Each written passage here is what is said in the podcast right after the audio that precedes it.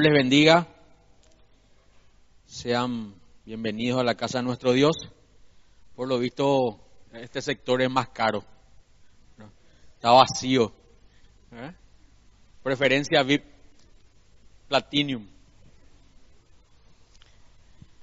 Vamos a la palabra de nuestro Dios, hermanos. ¿Les parece? Nuestra serie se llama La carne y la cruz, la cruz y hoy vamos a tratar el tema número 5 que se titula Dios no te necesita. Así se llama este mensaje, Dios no te necesita. Entonces, para aquellos que se creían demasiado importante para Dios, vamos a mirar que no es así. ¿Sí? Hermanos, quiero que me acompañen a Romanos capítulo 12. Vamos a mirar lo que el apóstol Pablo le dijo a la iglesia de Roma, y mientras van buscando, quiero decirle nada más esto, eh, si a mí me hubiesen pagado un dólar por cada vez que un joven o una persona que venía a contarme sobre su, sobre su desilusión amorosa, su decepción en sus relaciones, sus problemas académicos desgastantes, o su deseo de renunciar a su trabajo. La verdad, la verdad, hermano, hubiese sido millonario ya yo. Porque todos los que venimos alguna vez a pedir consejo a los líderes pastores de la iglesia, venimos con un problema y tienen que ver con esto, ¿verdad? Tienen que ver con el desgaste, tienen que ver con la desilusión, con la decepción, con los problemas, con un deseo ya de abandonar todo, y ni qué decir si hablamos eh, en términos ministeriales también. Pero si yo hubiese cobrado por alguno que haya venido a decirme, ¿sabe pastor? Quiero dejar el ministerio. Hubiese sido millonario ya, hermano. Sinceramente. Así que les voy a empezar a cobrar. Necesito ya yo eso. Pero, hablando un poquito en serio, ¿alguna vez se preguntaron por qué tenemos estos sentimientos? ¿Por qué ¿Por qué nuestras relaciones muchas veces fracasan? ¿O por qué no todo relación, toda relación de noviazgo termina en matrimonio? ¿Por qué no todas las relaciones de noviazgo terminan en matrimonio, hermanos? alguien se pone de novio, asume un compromiso o le gusta a alguien y comienzan a conversar, pero no siempre termina en matrimonio. Se convierte generalmente, en la mayoría de las veces se convierte en una desilusión. En la mayoría de las veces. O peor, ¿Por qué muchos matrimonios que comenzaron bien, con tanto amor, con tanto cuidado, con tanta dedicación, terminan mal? Nunca se preguntaron eso, hermano. Estas son preguntas que uno tiene que hacerse, son preguntas, preguntas existenciales para razonar. ¿Por qué no todo noviazgo termina en matrimonio y por qué todo matrimonio no termina bien, sino todo lo contrario? La mayoría terminan mal. Es más, hay un alto índice, un alto porcentaje de matrimonios que terminan mal. Y empezaron con tanto amor, con tanta ilusión, con tanto cuidado, tanta dedicación. Y acaban en divorcio, ¿verdad? Físico y a veces emocional, que es diferente, ¿verdad? El, el divorcio físico se da cuando hay una separación física. Pero hay divorcios emocionales donde no hay una separación física, pero sí una ruptura emocional. Pueden vivir bajo el mismo techo, pero dormir en camas separadas, en habitaciones separadas. ¿Por qué se da esto? Pregúntense, hermanos, ¿por qué se da? ¿Dónde está Dios en todo esto que estamos comentando? ¿Está o no está Dios ahí en el medio? ¿Qué les parece? Algunos dicen sí está, otros dicen no está. Vamos a mirar lo que dice la Biblia con relación a esto. ¿Pensaste alguna vez por qué no todos los que inician una carrera universitaria con tanto entusiasmo, con el tiempo parece terminar en la nada. ¿Cuántos iniciaron una carrera y dejaron por el camino? Yo primerito, hermano. ¿Verdad? Comenzás con todo, te inscribís, te vas y compras tus útiles, cuadernos, 200 hojas, reglas, pinceles, marcadores, ¿verdad? resaltadores, correctores, sacapunta, lápices, portamina, compás, escuadra, todo te compras, una mochila cargadísima. Inicias el primer día, el segundo día, el primer semestre y por el camino te va desinflando. Y después aparecen las materias, ya no completas tanto las clases, te falta, ya recurrís a las fotocopias, ¿verdad? O a las fotos para que te pasen los temas hoy, ¿verdad? Y ya dependés del grupo, el material que manden los profes nomás ya al grupo, ¿verdad? Las presentaciones. Y de a poquito uno va perdiendo ese entusiasmo. Y al final termina en la nada. Lo que se comenzó con todo termina en la nada. ¿Te has cuestionado alguna vez? ¿Has pensado alguna vez cómo mucha gente busca desesperadamente un trabajo? ¿Cuántos están necesitando un trabajo? No levanten la mano, hermanos. Traigan su currículum nomás. Y desesperadamente buscan un trabajo y cuando lo, lo encuentran son felices. Mira que da gusto encontrar el trabajo, inicias con todo tu primer día de trabajo, tu mejor ropa, el entusiasmo, llegas temprano, inicias un negocio, un emprendimiento, lo que sea. Todo comienza bien siempre, con mucho anhelo, con muchos sueños, con muchos deseos, con mucha felicidad, pero pasado un tiempo, de repente se le ve a esa persona harta. o harto, ¿verdad? Y ya quieren renunciar y ya no están contentos con el horario, con el jefe, con el compañero, ¿verdad? Y al final terminan renunciando para empezar un nuevo ciclo de buscar desesperadamente otra vez trabajo. Nunca se cuestionaron eso. ¿Por qué, ¿Por qué suceden esas cosas, hermano? ¿Por qué nos pasan esas cosas? ¿Por qué todos los proyectos que iniciamos con tanta ilusión por el camino terminan en ruina? Quizás te pasó, en algún aspecto de tu vida ya te pasó. Iniciaste una relación y hoy estás dentro de esa relación y no sabes ni cómo salir, ¿verdad? Ya, ya estás en la ruina, pero estás nomás adentro todavía. O hay gente que sigue estudiando y ya no tiene deseo de estudiar, sigue trabajando y no tiene deseo de trabajar. ¿Por qué es que todos iniciamos un proyecto con tanta ilusión y por el camino termina en la ruina? Perdemos todo lo que tenemos, perdemos la relación, el noviazgo, el trabajo, abandonamos la carrera, perdemos todo. ¿Por qué les parece, hermanos? Es una pregunta seria, ¿por qué les parece? Razonen, piensen. Hay una explicación lógica y hay una explicación bíblica para esto. La explicación lógica es que nadie es tan importante como supone. Nadie es tan importante como supone. Por eso que el título de este mensaje es Dios no te necesita. Nosotros necesitamos de Dios. Nosotros sin Dios no somos nada. Pero Dios sin nosotros sigue siendo Dios. Sigue siendo Dios. Nadie es tan importante como supone que lo es. Vieron que nuestra carne se cree importante, nosotros nos creemos importantes. Parece luego que si es que nosotros no estamos, nada va a funcionar. Por eso que algunos dicen, si yo no hago, nadie no hace. Y algunas mamás suelen decir, no sé qué va a suceder de ustedes el día que yo me muera. ¿verdad? Las mamás dicen a veces eso, habrán escuchado de sus madres. El día que me vaya de esta casa.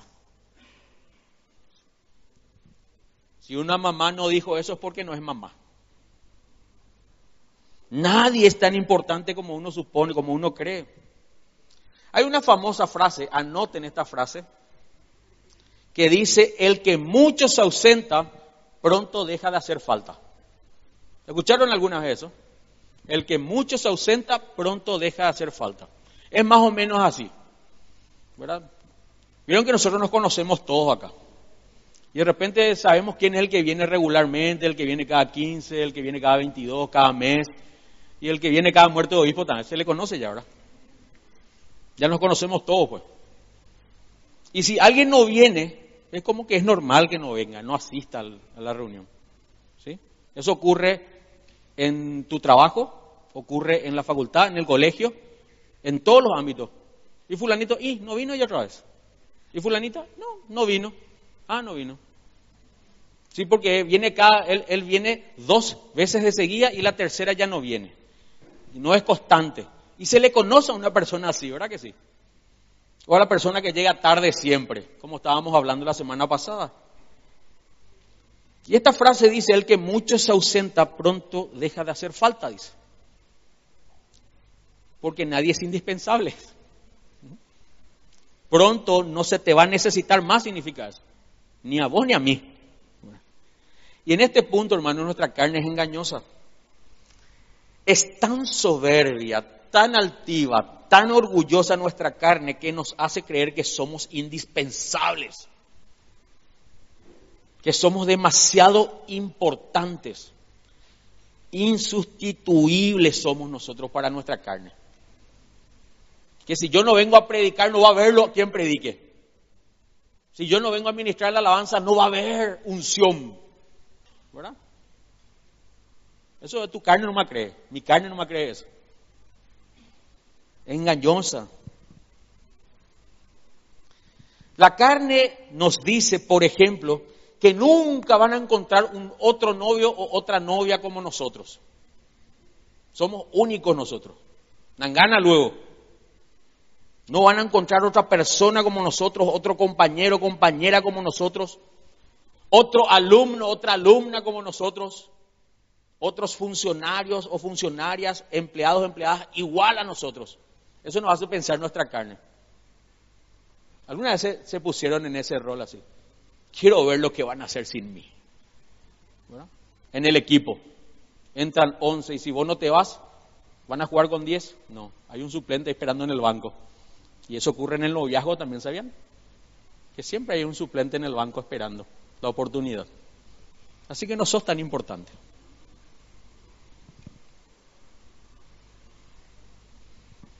Nuestra carne nos hace creer que somos los máximos, insuperables, únicos e indispensables. Esa es nuestra carne en la máxima potencia, hermanos. Nosotros más pensamos eso.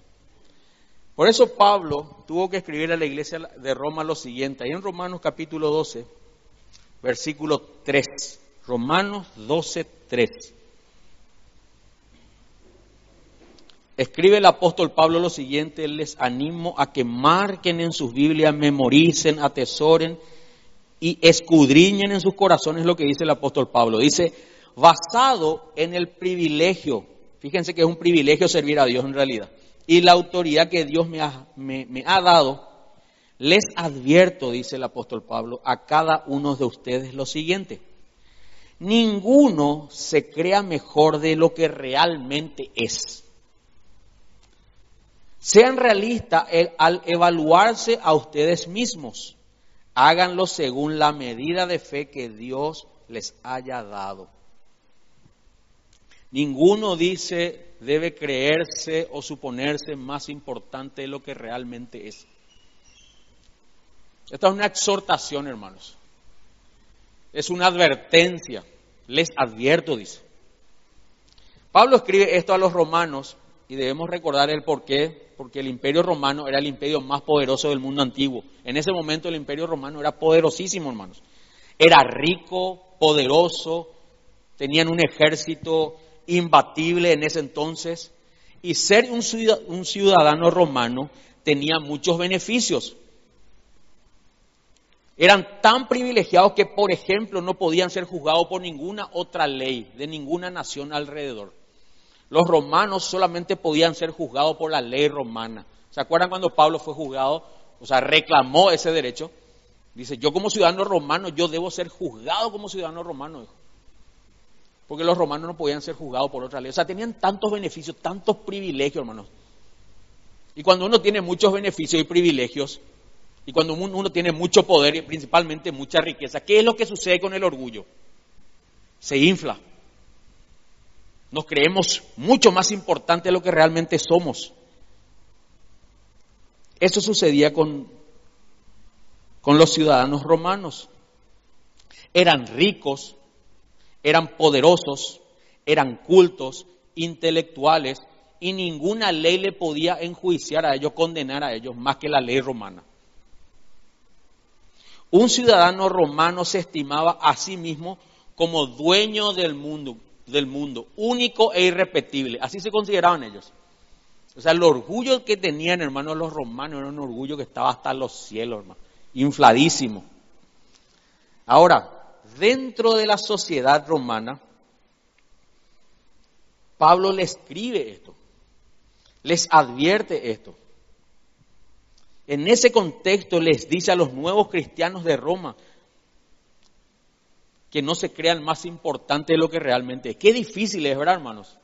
Cuando creciste desde chiquitito y fuiste criado como un príncipe, como una princesa, con todos los privilegios, en una cuna de oro, en una casa donde nunca te faltó nada, donde nunca hiciste nada, donde nunca te moviste un dedo, lavaste una cuchara, un plato, donde ni siquiera te, tuviste la, posibilidad de que vos te puedas lavar la ropa, planchar la ropa. ¿Cuántos vivieron en casas así?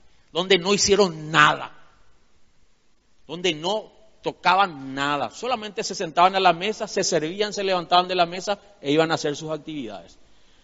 ¿Saben que muchos, en muchas personas fueron criadas así? Tu único rol es estudiar. Tu único rol es solamente dedicarte a tu estudio. Esa es la única responsabilidad, mi hijo. Después no tenés otra, otra responsabilidad, porque acá se te pone todo. Acá tenés dos, tres empleadas, tenés chofer, tenés jardinero, tenés electricista, tenés gente de mantenimiento, tenés cocinero, sirvienta, mucama. Solamente tenés que estudiar. Esas son las personas más inútiles. ¿eh? Penosamente muchos padres criaron así a sus hijos. Y son una verdadera maldición el día que se casen después. Porque nunca hicieron nada y no aprendieron a hacer nada.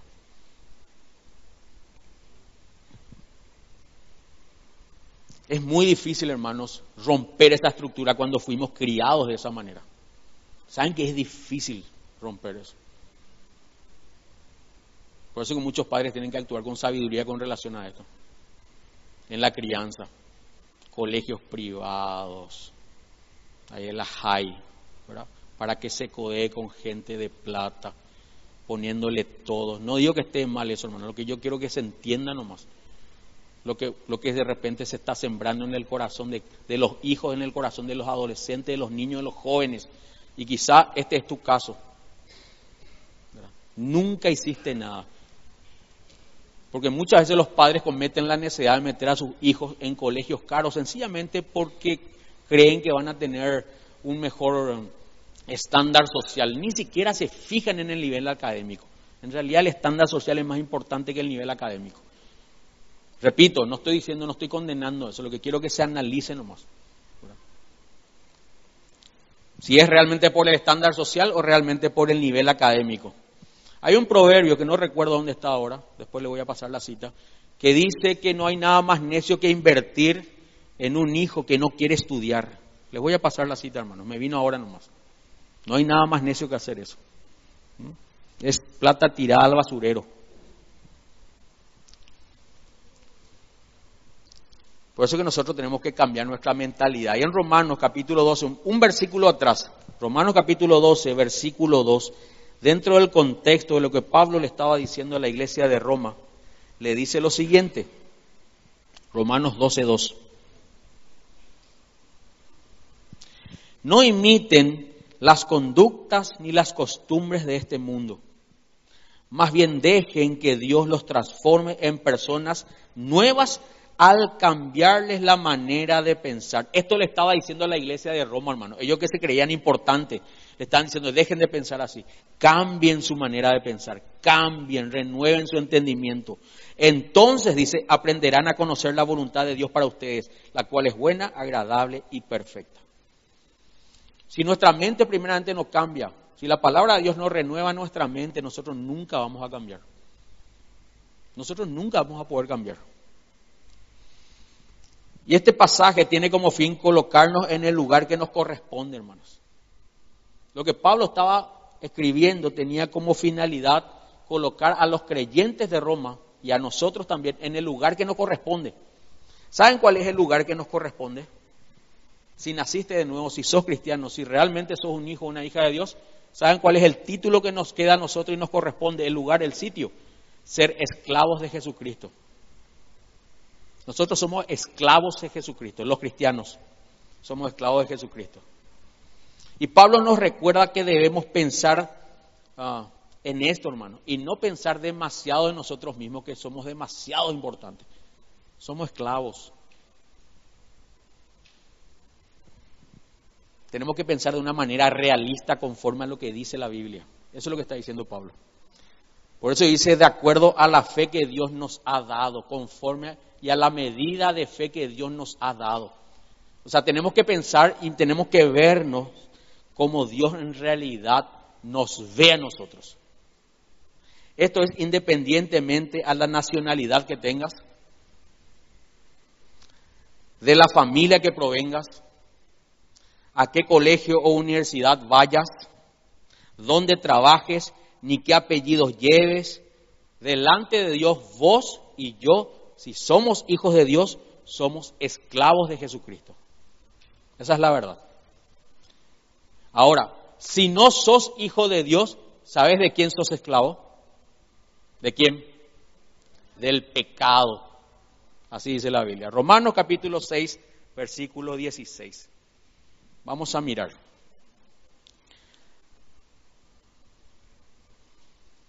Romanos 6, 16 dice lo siguiente.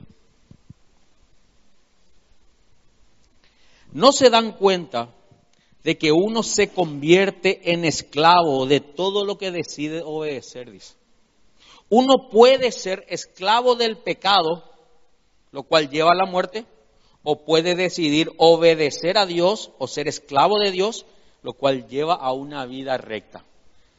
O sea, sea cual fuera nuestra condición espiritual, seamos cristianos o no, en realidad nuestro lugar y el título que nos corresponde es ser esclavos. O esclavos del pecado o esclavos de Jesucristo. Porque nosotros somos esclavos de aquello que decidimos obedecer, dice. ¿Qué significa esto? Esclavo de lo que decidimos obedecer. Es así. Todos nosotros tenemos una, algo que se llama la voluntad, ¿verdad que sí? Por ejemplo, yo tengo el poder de decidir sobre si digo la verdad o voy a decir la mentira. Viene tu mamá y te dice, ¿quién rompió el florero de la sala? Y fuiste vos, ¿verdad? Y tener la capacidad de decidir ahí. ¿Le digo la verdad o le digo o le miento? Yo, yo sé bien que yo rompí el florero de la sala. Entonces le digo, no sé. ¿Qué estoy haciendo ahí? Estoy mintiendo ahora. Decidí mentir.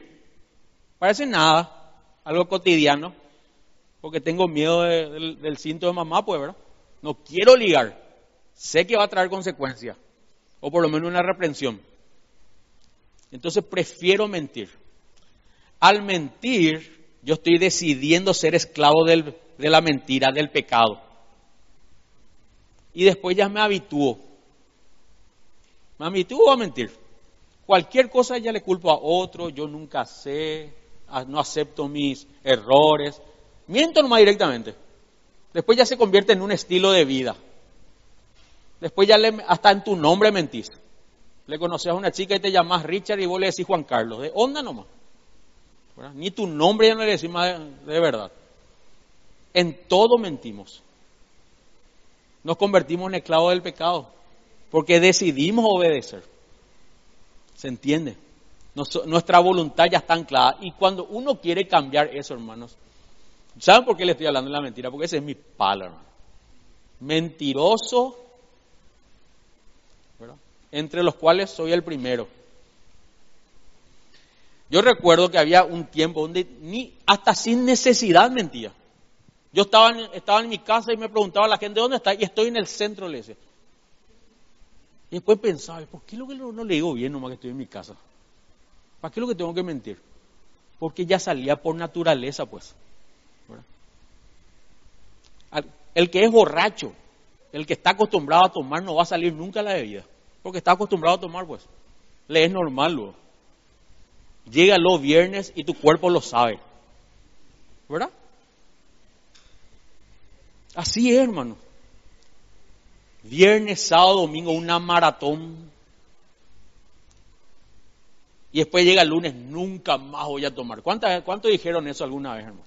Nunca más voy a tomar. Pero llega, apenas llega otra vez el viernes y están haciendo lo mismo, porque son esclavos de la bebida. El que es adicto es esclavo de la adicción. No puede salir. aunque diga voy a salir cuando quiera, no van a poder salir porque son esclavos ya. El esclavo ya no es libre, se somete ya a su pecado. El que está en pornografía no va a salir nunca.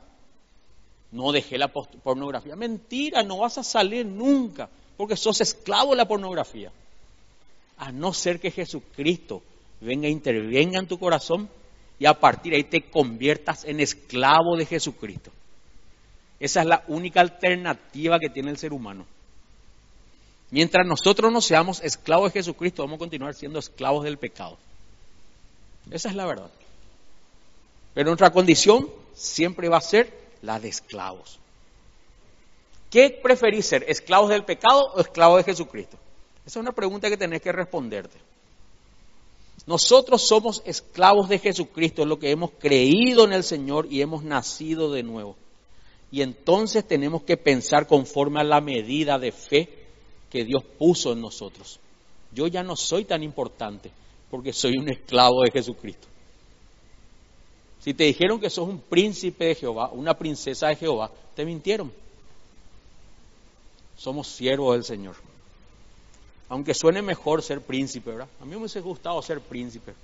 ¿Mm? Y me imagino también que a ustedes. Pero es una mentira. Así que como dice la canción, no te creas tan importante. No somos perfectos y nunca, nunca, nunca debemos ponernos por encima de otros. No somos mejores que otros como nosotros suponemos. Todo lo contrario, hermanos, debemos ser humildes y fieles al llamamiento de Dios. Voy a repetir esto. Y fieles al llamamiento de Dios. Y les pido que subrayen esa palabra, fieles a ese llamamiento, a esos dones que Dios repartió. Saben que vos, saben que nosotros, tanto vos como yo tenemos dones espirituales, tenemos talento, tenemos eh, capacidades. Capaz que alguno diga, yo no sé cuál es la capacidad que tengo o los dones que tengo. Pero todos tenemos dones que Dios nos puso a nosotros. Esos dones traemos de nacimiento. ¿eh? Solamente que antes lo utilizábamos para servicio del, infierno nomás, del diablo. Ustedes saben identificar los dones. Saben, por ejemplo, en Romanos capítulo 12, versículo 4 en adelante, habla de los diferentes dones. Vean en sus Biblias un ratito. Habla del don del liderazgo, habla del don de dar, ¿verdad? y eso se identifica. Conocen personas que son súper generosas, no son cristianas, pero son generosas, son dadivosas, saben ver la necesidad de los demás.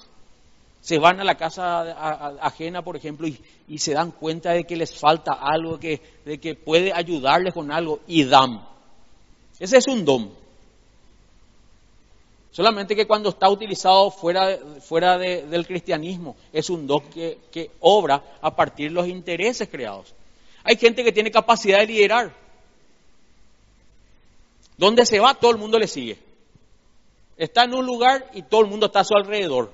Nunca se dieron cuenta de eso. Fíjate nomás en el colegio, en la universidad, donde sea. Siempre hay, hay personas que tienen ese don de liderar. Solo que fuera de Cristo les lleva a todo el mundo camino al infierno, ¿verdad? Son los que arman los asados, las farras, todas las actividades pecaminosas. Y después cuando se convierten a Cristo, comienzan a liderar también naturales, les sale, es un don.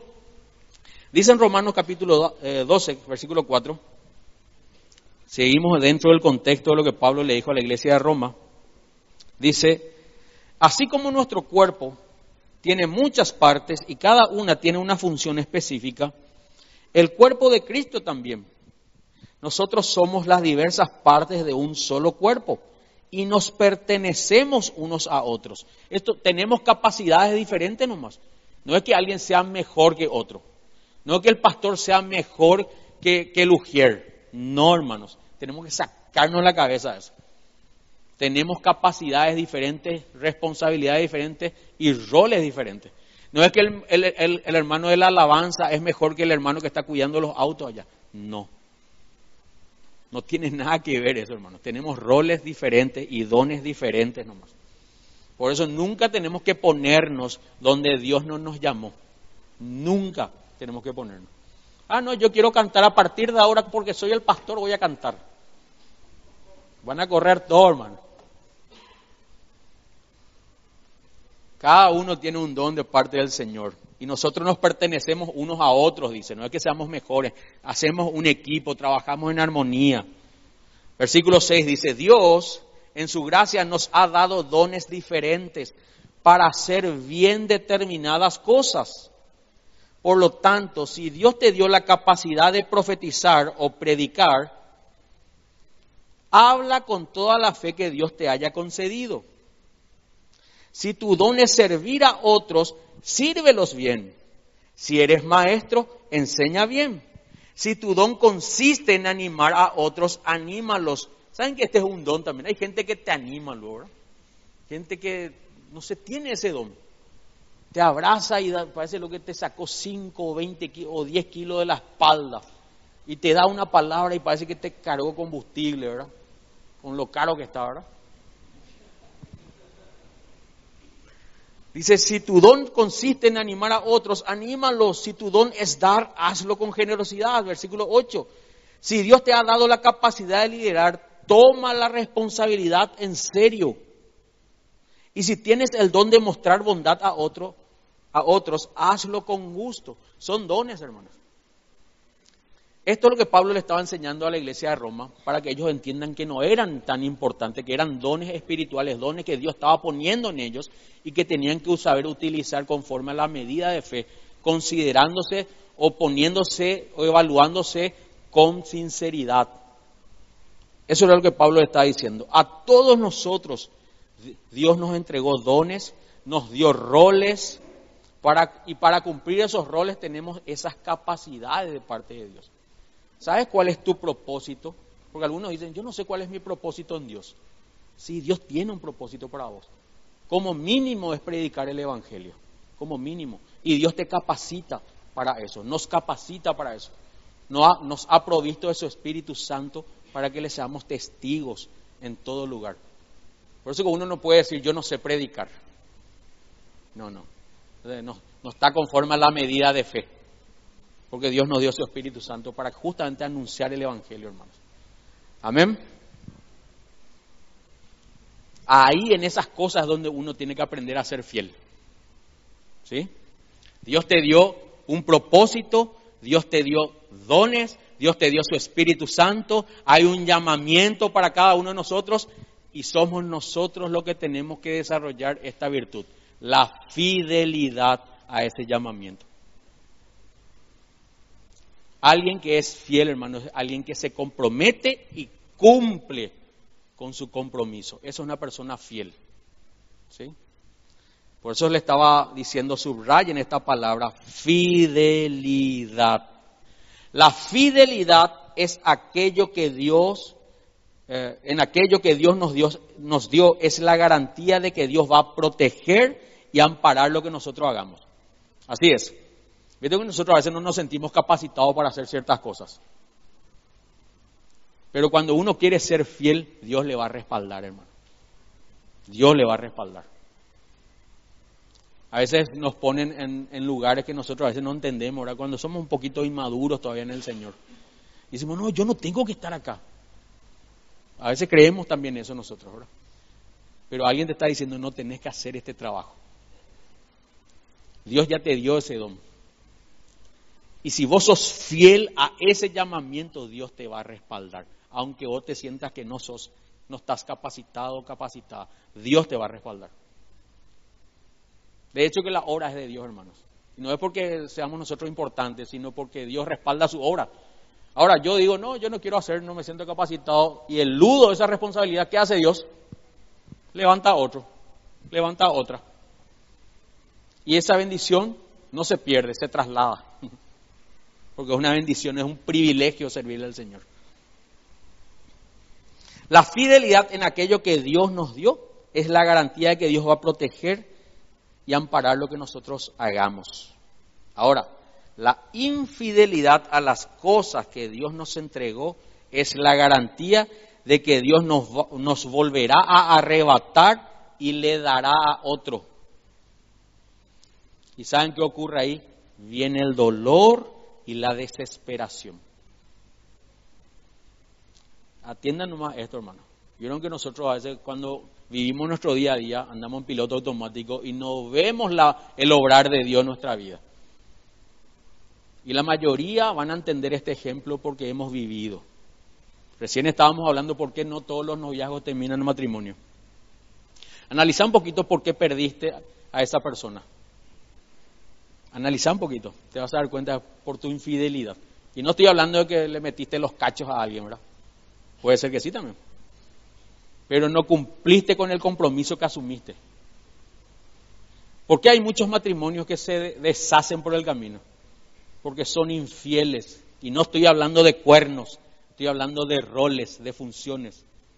El esposo no cumple con, con, la función que dice la Biblia que debe, que debe cumplir y va a terminar perdiendo a su esposa en su propia casa, hermanos. En su propia casa va a terminar perdiendo. Y la esposa no cumple con el rol que Dios le dio a la esposa y va a terminar perdiendo a su marido en su propia casa. Pero pastor, ¿y si son cristianos? Igual, peor todavía. Porque tenemos el conocimiento de la palabra, pues. Y hay mayor responsabilidad para nosotros. Por eso que muchas relaciones se pierden. Muchas relaciones se pierden. En realidad, nosotros perdemos, Dios quita. Por eso que hoy tu ex está en manos de otros o de otra. Aunque duela, es la verdad. No cuidaste, no fuiste fiel a tu compromiso.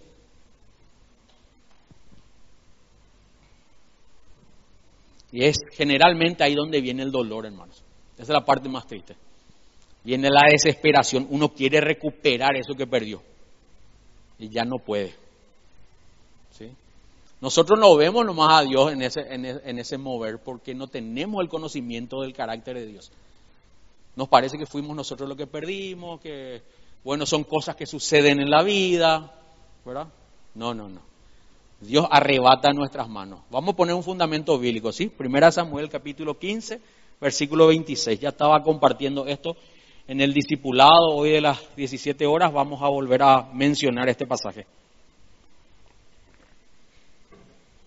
Primera Samuel 15, 26. En el contexto, hermanos, Saúl era rey de Israel. ¿Saben que hasta hoy día la nación de Israel no tiene rey ni presidente? Hasta, hasta el día de hoy la nación de Israel tiene primer ministro. Porque Dios había dispuesto ser el rey de Israel para siempre. Pero el pueblo quería un rey de carne y hueso. Como las naciones paganas en ese tiempo. Entonces Dios les concede esta petición y le nombra como primer rey de Israel a Saúl. Y Saúl empezó muy bien en sus funciones, pero con el tiempo se fue apartando de Dios, se comenzó a sentir independiente e importante en el cargo, se aburguesó y su corazón comenzó a apartarse de la obediencia a Dios y comenzó a hacer ciertas cosas a su manera. En el capítulo 15 de 1 Samuel relata que Dios le había dado la orden de matar a los amalecitas, a, a una nación enemiga de Israel. La, la, peor nación, el peor enemigo de Israel fueron los amalecitas. Y Dios le había dado una orden, que mate al rey, que mate a los hombres, a los soldados, a las mujeres y aún a los niños y aún a los de pecho, dice. Y que queme y destruya todo lo que era de Amalek. Pero dice que Saúl desobedeció, o sea, cumplió en parte en realidad. Y desobedeció guardando lo mejor que tenía Amalek, su ganado y su oro, su dinero. Entonces dice que Dios desechó a Saúl de reinado por esa, por esa infidelidad, por esa desobediencia. Y ahí en 1 Samuel capítulo 15, versículo 26, cuando el profeta Samuel se acercó a Saúl, le respondió, dice, no volveré contigo ya que tú rechazaste el mandato del Señor, dice, Él te ha rechazado como rey de Israel. Esto le estaba diciendo eh, Samuel a Saúl. Desobedeciste, fuiste infiel con Dios, entonces Dios ahora te está desechando eso, del reinado, ¿sí? del cargo que te entregó. Versículo 27. Cuando Samuel se dio vuelta para irse, Saúl trató de detenerlo y rasgó el borde de su túnica. Es más o menos así. Le echó Samuel de reinado a Saúl y dice que entró una desesperación tal en Saúl, dice que se prendió de la túnica de Samuel, quería atajarle, quería detener esa, esa sentencia sobre su vida, dice que al punto que rasgó su ropa, hermano. ¿Cuánta desesperación tiene que tener alguien, verdad? Para rasgar la ropa de otra persona, de un profeta más todavía. Versículo 28. Entonces Samuel le dijo, hoy el Señor te ha arrancado del reino de Israel. Y atiendan lo que dice, hermano. Y se lo ha dado a otro. A uno que es mejor que tú, dice. ¿Se dan cuenta que la bendición de Dios no se pierde? Las bendiciones de Dios se trasladan a otra persona. O sea, este pasaje nos muestra que aunque Saúl siendo rey, ya había determinado el Señor quitarle de ese, ese lugar por su infidelidad, por su desobediencia y dárselo a David, hermanos. David, eh, perdón, Saúl estaba todavía en el trono, ¿eh? O sea, nosotros podemos estar todavía en el trono, pero Dios puede estar preparando a alguien mejor que nosotros por causa de nuestra infidelidad. Ese es el Dios de la Biblia. Nosotros podemos estar o tener todavía algunas cosas que Dios nos entregó, hermanos. Pero Dios no se tardará en quitárnosla y dársela a otro. Tengamos la seguridad de que si somos infieles a Dios, terminaremos perdiendo nosotros las bendiciones que Él nos entregó. Ahora la pregunta es, trae todito esto a tu vida. ¿Comprendes ahora por qué perdiste tantas cosas buenas en tu vida? ¿Comprendes ahora por qué tu relación fracasó, por ejemplo? ¿Por qué no pudiste culminar tu carrera? Dios, ¿saben que Dios es el que nos da la oportunidad de, de comenzar una carrera universitaria, de estudiar? Estudiar es un privilegio, es una bendición, hermanos. A veces nosotros pensamos que tenemos que estudiar nomás. ¿verdad? Nos vamos nomás a la facultad o al colegio, porque tenemos que irnos, ¿verdad? Saben que es un Hay muchísima gente que no tiene la oportunidad que vos y yo tenemos. O que vos y yo tuvimos de estudiar. Pero muchas veces nosotros no consideramos eso como algo prioritario, algo que Dios nos dio. Y descuidamos.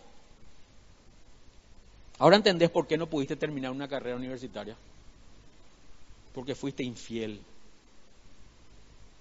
Te ibas al colegio para ver qué onda, para pelar pinta. Pero jamás aprovechaste bien el tiempo. Jamás te fuiste con el corazón entendiendo que es una bendición y honrando al Señor con, lo, con el estudio. Porque, ¿Entendés por qué perdés tu trabajo? ¿Por qué perdiste tu trabajo? Porque fuiste infiel. Vos perdiste tu trabajo, pero esa bendición se le traslada a otro, así como el reinado de Saúl se le trasladó a David. Cuando uno es infiel en el trabajo, hermano, va a perder. Aunque venga con todos los argumentos que uno venga, llegas tarde, te quejas de tu jefe, te peleas, estás creando problemas, faltas mucho, vas a perder tu trabajo. Esa va a ser la sentencia y otro se va a quedar con esa bendición que Dios había preparado en principio para vos o para mí. Otros están disfrutando de esas bendiciones que en principio eran, eran para nosotros, hermanos. Otros están disfrutando. Y yo les puedo hablar con mucha autoridad, porque yo me iba a la facultad porque creía que tenía que irme a la facultad. Pero nunca aproveché el tiempo para estudiar. Nunca aproveché el tiempo. Y otros están disfrutando de esas bendiciones ahora por causa de nuestras infidelidades. Por causa de no valorar las bendiciones de Dios, por despreciar el favor de Dios, perdimos esas bendiciones. Toda dádiva buena, todo don perfecto proviene del Padre de las luces. Todo lo bueno que nosotros recibimos proviene de Dios. No nos merecemos, viene por gracia. Estudiar es una bendición y viene por gracia. Trabajar es una bendición y viene por gracia. iniciar una relación, casarse, estar en un ministerio, es una bendición, es un privilegio y viene por gracia. Ni vos ni yo no nos merecemos. Y repito, nosotros sin Dios, hermanos, no somos nada. Pero Dios y nosotros sigue siendo Dios. No somos tan importantes, ¿se dan cuenta? Dios no, no, no, no nos necesita para nada. Nosotros necesitamos de Dios. Vamos a mirar por qué David, hermanos, recibió la bendición. ¿Por qué no fue otro hombre? Primera Samuel capítulo 16, ¿sí? Estamos hablando del reinado de Saúl. Y vamos a mirar un poquitito el contexto en el capítulo 16 de Primera de Samuel. ¿Por qué fue David el escogido? Dice, ahora bien, el Señor le dijo a Samuel, ya has hecho suficiente duelo por Saúl, lo he rechazado como rey de Israel, así que llena tu frasco con aceite de oliva y ve a Belén busca un hombre llamado Isaí que vive allí, porque he elegido a uno de sus hijos para que sea rey. O sea, Dios ya le, escogió a David, hermano. En el corazón de Dios ya estaba el nombre de David. Iba a ser el heredero. Saúl seguía reinando, estaba tranquilo reinando, ¿verdad? No pasaba nada, estaba con, el ganado, con el oro, la plata de los amalecitas, inclusive se hizo socio el rey Agab, que era el rey de, de Amalek. Él estaba tranquilo, hermano, haciendo sus cuestiones. Y dice que ahí a partir de ahí, dice que Isaí tenía, tenía siete hijos. Y dice que comenzaron a desfilar todos los hermanos de David. Fortachones, pesocas, sabios, intelectuales, y venían, y cada vez que Saúl le veía a alguno, decía, este es, este es el ungido de Jehová, este es el futuro rey, tiene que ser, mira la facha que tiene, mira la pinta que tiene, mira cómo piensa, este es. Vieron que a veces nosotros escogemos así a las personas, ¿verdad? Yo creo que, a ver, fulanito va a ser un excelente pastor, porque más bien habla. Por eso humanamente pensamos, ¿verdad? O fulanita va a ser una excelente maestra. ¿Y por qué? Y va, como enseña, la unción, la gracia que tiene. Hasta ahí se va nuestro... Pero dice que ninguno de los hijos de Isaí, hermanos, calificaban. Versículo 6, vamos a mirar, estamos en 1 Samuel 16, 6. Era el último hijo ya que venía antes de David, ¿verdad? Que se llamaba Eliab. Dice, cuando llegaron a Samuel, se fijó en Eliab y pensó, así pensó Samuel, eh, Samuel, eh, Samuel, seguramente este es el ungido del Señor. Pero el Señor le dijo a Samuel, no juzgues por su apariencia o por su estatura, porque yo lo he rechazado. El Señor no ve las cosas de manera en que tú las ves. La gente juzga por las apariencias, pero el Señor mira el corazón. Conocemos en memoria este pasaje, ¿sí? Y un poquito más adelante, en el versículo 11, eh, vamos a mirar, versículo 11, después Samuel preguntó a Isaí, ¿verdad? ¿Son todos estos los hijos que tienes? Y responde Isaí, queda todavía el más joven pero está en el campo cuidando las ovejas y las cabras. Manda llamarlo de inmediato, dijo Samuel. No nos sentaremos a comer hasta que él llegue. Bueno, estaban todos los hijos de Isaí, menos uno, David. ¿Por qué, hermanos, no estaba David, hermanos, cuando vino el profeta? ¿Por qué no estaba? Algunos estudiosos dicen, creen que David era un hijo bastardo, no era, era un hijo no natural de Isaí. Algunos estudiosos creen eso. Lo cierto y concreto es que David no estaba ahí, no estaba en el festejo, porque cuando venía un profeta a una casa, dice que había una, se, armaba un gran banquete, una gran fiesta. Pero David dice que estaba cuidando las ovejas y las cabras de sus padres. Ahora, vamos a ponernos así, hermano, para razonar juntos nomás. ¿Cómo se sentirían ustedes si en su casa hay una gran fiesta y nadie les avisa? No son invitados. ¿Cómo se sentirían? ¿verdad? Ah, el corazón, ¿verdad? El orgullo herido. Y vamos a revelarnos ahora, hermano. Hay una gran fiesta acá y no, algunos, algunos se enojan porque no se le invita a un cumpleaños, imagínense. Si en su propia casa no te invitan ya del colmo, ¿verdad? No, me invitó a su cumpleaños. Ah, estoy enojado. David dice, hermano, que estaba cuidando las ovejas y las cabras, las cabras. Qué tremendo, ¿verdad, hermano? Y ahí le dijo Samuel, manda a llamarle, versículo 12. Entonces Isaí mandó a buscar al joven, eh, mandó a buscarlo, y el joven era trigueño y apuesto y de hermosos ojos. Y el Señor le dijo, este es, úngelo. ¿Qué tenía, hermanos, David de especial para ser reconocido como un hombre conforme al corazón de Dios? ¿Qué tenía, hermanos? Sus hermosos ojos. Era puesto. Su hermoso parecer, porque era trigueño. Buenos rasgos, ¿verdad? Pero ¿qué era lo que tenía David, hermanos? ¿Saben qué tenía? Tenía fidelidad en su corazón. ¿Y de dónde vos sacás, pastor, eso? Fíjense en lo que dice en el capítulo 17. Dice que David era pastor de ovejas, hermanos. Cuidar ovejas era una profesión o un oficio que no era muy, ah, a ver, altruista, ¿verdad? No era muy eh, bueno, digamos, bien visto. Ser un pastor de ovejas. Cuidar el rebaño, cuidar las cabras, todo el día en el monte con animales, solito andaba David con con las ovejas. Y parece un trabajo fácil, ¿verdad? Las, ovejas no crean muchos problemas. Las cabras sí crean. Andan, andan saltando de aquí para allá, ¿verdad?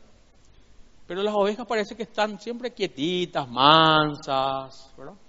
No parece un trabajo muy así esforzado. En el capítulo 17 habla de cuando David se fue, hermanos, a llevarle comida a sus hermanos que estaban en la guerra contra los filisteos. Y se levantó un gigante llamado Goliat. Tema de escuela dominical. Y dice que comenzó a desafiarle al, ejército de Israel. Y en un momento determinado dice que David cuando se dio cuenta que el filisteo venía a desafiar a los escuadrones del Dios viviente, dice que se enfureció y dijo, yo me voy a ir a pelear contra él. Y David era un joven. Esa es otra característica interesante, hermano. Dios le escogió a un joven para ser rey de Israel. A un joven. Aproximadamente tenía entre 16 y 17 años, dice David, en ese, en ese entonces. Y ya fue llamado por Dios para ser rey de Israel. Y dice que él se levantó, dijo, yo me voy a desafiarle. ¿Qué se cree este gigantón, este matungo, para venir a desafiar a los cuadrones del Dios viviente? En el versículo 32, en 1 Samuel 17, 32, David hace gala de su currículum de fidelidad, si podemos llamarle entre comillas así. Primera Samuel 17:32 dice, no te preocupes por este filisteo, le dijo David a Saúl, yo iré a pelear contra él. Imagínense, hermanos, que venga un enano de 16 años contra un guerrero entrenado toda la vida para la guerra, de casi 3 metros, ¿verdad? y venga un petizo a, hacerse el gallo, ¿verdad? A pelearse. Yo me voy a contra él, yo me voy a contra él, yo me voy contra él. ¿Cuál sería la respuesta natural que nosotros le daríamos a, a David si fuéramos Saúl? La misma que le dio Saúl. Versículo 33. No seas ridículo, le dijo.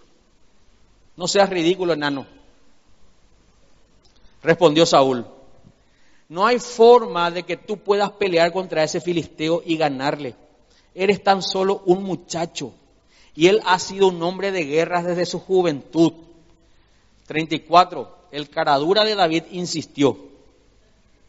He estado cuidando, y aquí hace gala, hermanos, de su fidelidad. Esto es lo que quiero que atiendan, hermanos. He estado cuidando las ovejas y las cabras de mi padre, dice. Cuando un león o un oso Vienen para robar un cordero del rebaño. Yo lo persigo con un palo y rescato el cordero de su boca. Y si el animal me ataca, lo tomo de la quijada y lo golpeo hasta matarlo. Dice. Parecía tan fácil el trabajo de pastor, hermanos. Ah, cuidar ovejitas. Pero nos olvidamos que las ovejas están en el campo y que hay fieras en el campo. Y David hace gala de su fidelidad. Ahora, yo me puse en el lugar de David, en los zapatos, en las sandalias de David. Y me hice un análisis de si yo estaba cuidando las ovejas y tranquilo, escribiendo algunos salmos, mirando el cielo. Y de repente veo un oso, un león o un lobo atacando mis ovejas. ¿Saben qué, voy a hacer? Mutis por el foro. Me voy para este lado. Corriendo. Llevan a todas las ovejitas. O alguno se va a poner a pelear con un oso un león, hermano. ¿Eh? No, en serio. Parece un cuento de hadas, ¿verdad? Es una historia real, hermano. David dice que no, no solamente dice que se peleaba con los osos y los leones, sino dice que cuando un león o un oso venían y robaban a un cordero del rebaño, él les perseguía, dice. ¿Saben lo que es perseguirle a un león? Al revés tendría que ser, el león tendría que perseguirnos a nosotros, ¿verdad? Y vos le ves que el león corre con tu oveja y, David le empezó a seguir, hermano. Le empezó a seguir. No sé cómo hizo para alcanzarle. Evidentemente Dios estaba con él. ¿Sí? Dios estaba con él. Yo lo persigo, dice el versículo 35, con un palo y rescato al cordero de su boca. Eso es fidelidad, hermanos. David, aunque no era tenido en cuenta por su papá, su oficio era cuidar a las ovejas y lo cuidaba con fidelidad. ¿Saben qué dijo Jesús, hermanos? En lo poco fuiste fiel, en lo mucho te pondré. ¿Verdad? Eso es un principio. A veces nosotros, Dios nos, nos encomienda ciertas cosas y no hacemos con fidelidad, sino somos infieles en las cosas que hacemos. Y terminamos perdiendo como Saúl. David era un hombre conforme al corazón de Dios por su fidelidad, por su compromiso, por su entrega, por su dedicación, por su pasión. Por eso era un hombre conforme al corazón de Dios. ¿Querés ser un hombre o una mujer conforme al corazón de Dios? Sé una persona comprometida, sé una persona fiel. Si sos una persona infiel, Dios va a quitar esa bendición de servirle y le va a entregar a otra persona. Dios te va a quitar eso que te entregó en tus manos para que cuides y le va a entregar a otra persona. Versículo 36. Lo he hecho con leones y con osos, y lo haré también con este filisteo pagano, porque ha desafiado a los ejércitos del Dios viviente. 37.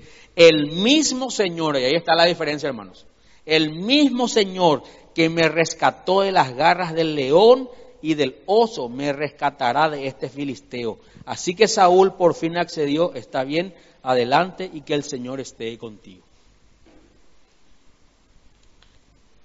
Ahora, entendemos qué es lo que Dios mira en nosotros, hermanos. Nuestros dones. No, los dones no, porque Él nos da nomás luego los dones. Él mira la fidelidad con la cual nosotros utilizamos nuestros dones para su propósito. Por eso tenemos que entender lo que nosotros estamos haciendo aquí en la tierra, hermano. Tenemos que comprender. La falta de compromiso, el desinterés y la infidelidad son los motivos que llevará a Dios a trasladar las bendiciones que eran para nosotros a favor de otros. Pablo le dijo a los gentiles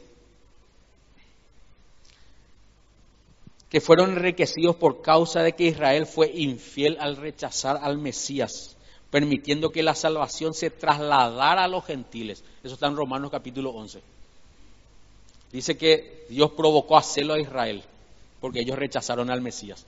Esa bendición que era para Israel dice que se extendió a los gentiles, hermanos, porque Israel fue infiel, dice.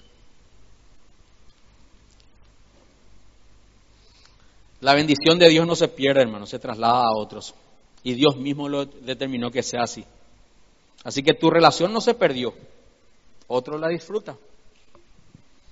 Tu carrera, otro la aprovecha. Tu trabajo, otro la está haciendo.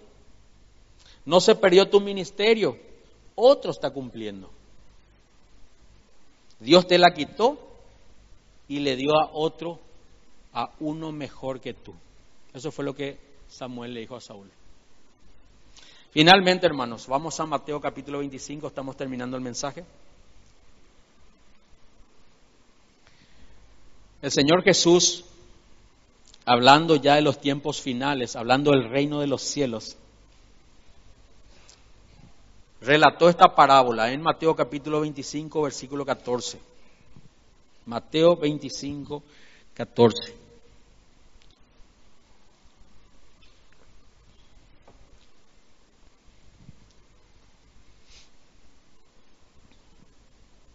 Dice así, también el reino, de los cielos puede ilustrarse mediante la historia de un hombre que tenía que emprender un largo viaje. Reunió a sus siervos y les confió su dinero mientras estuviera ausente. Fíjense, está hablando Jesús, hermano, sobre cómo es el reino de los cielos. Versículo 15. Lo dividió en proporciones a las capacidades de cada uno.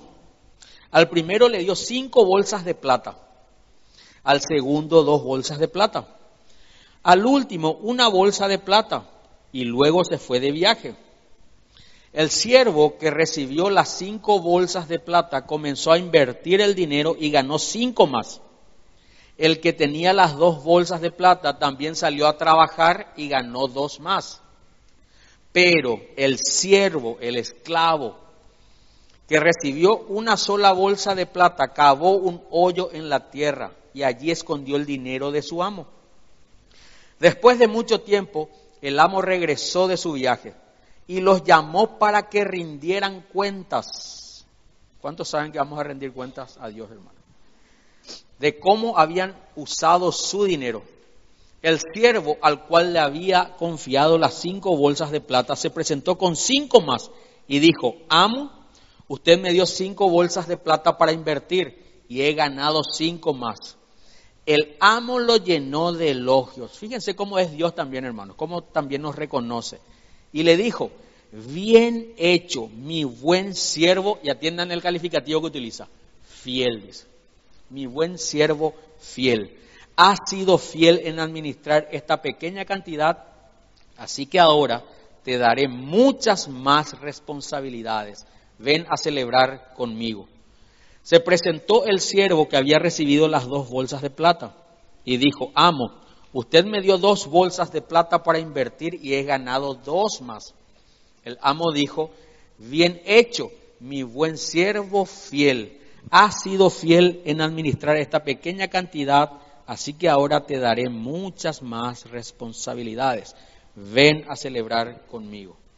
Por último, se presentó el siervo que tenía una sola bolsa de plata y dijo, amo, yo sabía que usted era un hombre severo, que cosecha lo que no sembró y recoge las cosechas que no cultivó. Tenía miedo de perder su dinero, así que lo escondí en la tierra. Mire, aquí está su dinero de vuelta. Pero el amo le respondió, siervo perverso y perezoso. ¿Saben que así nos llama el Señor, hermanos? En, otro pasaje dice, siervo malo, dice. Siervo malo, siervo infiel, siervo perezoso, siervo perverso y perezoso. Si sabías que cosechaba lo que no sembré y recogía lo que no cultivé, ¿por qué no depositaste mi dinero en el banco? Al menos hubiera podido tener algún interés de él. Entonces ordenó, versículo 28, quítenle el dinero a este siervo. Fíjense cómo es Dios, hermano. Quítenle. Ese es Dios. Quítenle el dinero a este siervo y dénselo al que tiene las diez bolsas de plata. ¿Se dan cuenta cómo traslada a Dios ahora? Dios nos quita y traslada. 29. Y atiendan lo que dice. Este es el carácter de Dios. A los que usan bien lo que se les da, se les dará aún más y tendrán en abundancia, pero a los que no hacen nada se les quitará aún lo poco que tienen. Y dice el 30, ahora bien, arrojen a este siervo inútil a la oscuridad de afuera, donde habrá llanto y rechinar de dientes. Ese es el Dios justo, hermanos. Ese es el Dios fiel a quien nosotros servimos. Y una de las características de Dios, una, una de las ah, tantas características de Dios, uno de los tantos atributos de Dios es su fidelidad. Saben que Dios, la palabra de Dios dice que Él permanece fiel aunque nosotros somos infieles. Él permanece fiel a su palabra. Saben que esto Él va a cumplir en nuestras vidas. Aquel que es infiel con lo que Dios le da, dice que le será quitado, aún lo que no tiene, y se le dará a aquel que tiene más. Esas son las cosas que nosotros tenemos que aprender de Dios, hermanos, para que dejemos de sentirnos demasiado importantes y entendamos que es un privilegio servir a Dios, es un privilegio escuchar la palabra de Dios. Todo lo que nosotros venimos a recibir de parte de Dios aquí es un privilegio. El Señor va a demandar eso de nosotros, hermanos. Esto es para que nosotros entendamos que Dios no nos necesita, hermanos, ni a vos ni a mí. Dios no nos necesita. Dios sigue siendo Dios y Dios por misericordia nos llama a su servicio. Lo que nosotros tenemos que hacer es ser fiel en cumplir el propósito para el cual fuimos llamados. Amén. Yo le invito a que inclinen su rostro, hermanos.